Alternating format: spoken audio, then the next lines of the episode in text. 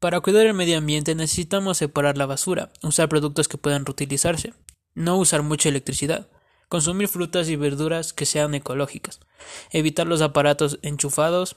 eh, cerrar los grifos correctamente, utilizar un termostato y no viajar mucho en transporte público ya que eso con el smog contamina más.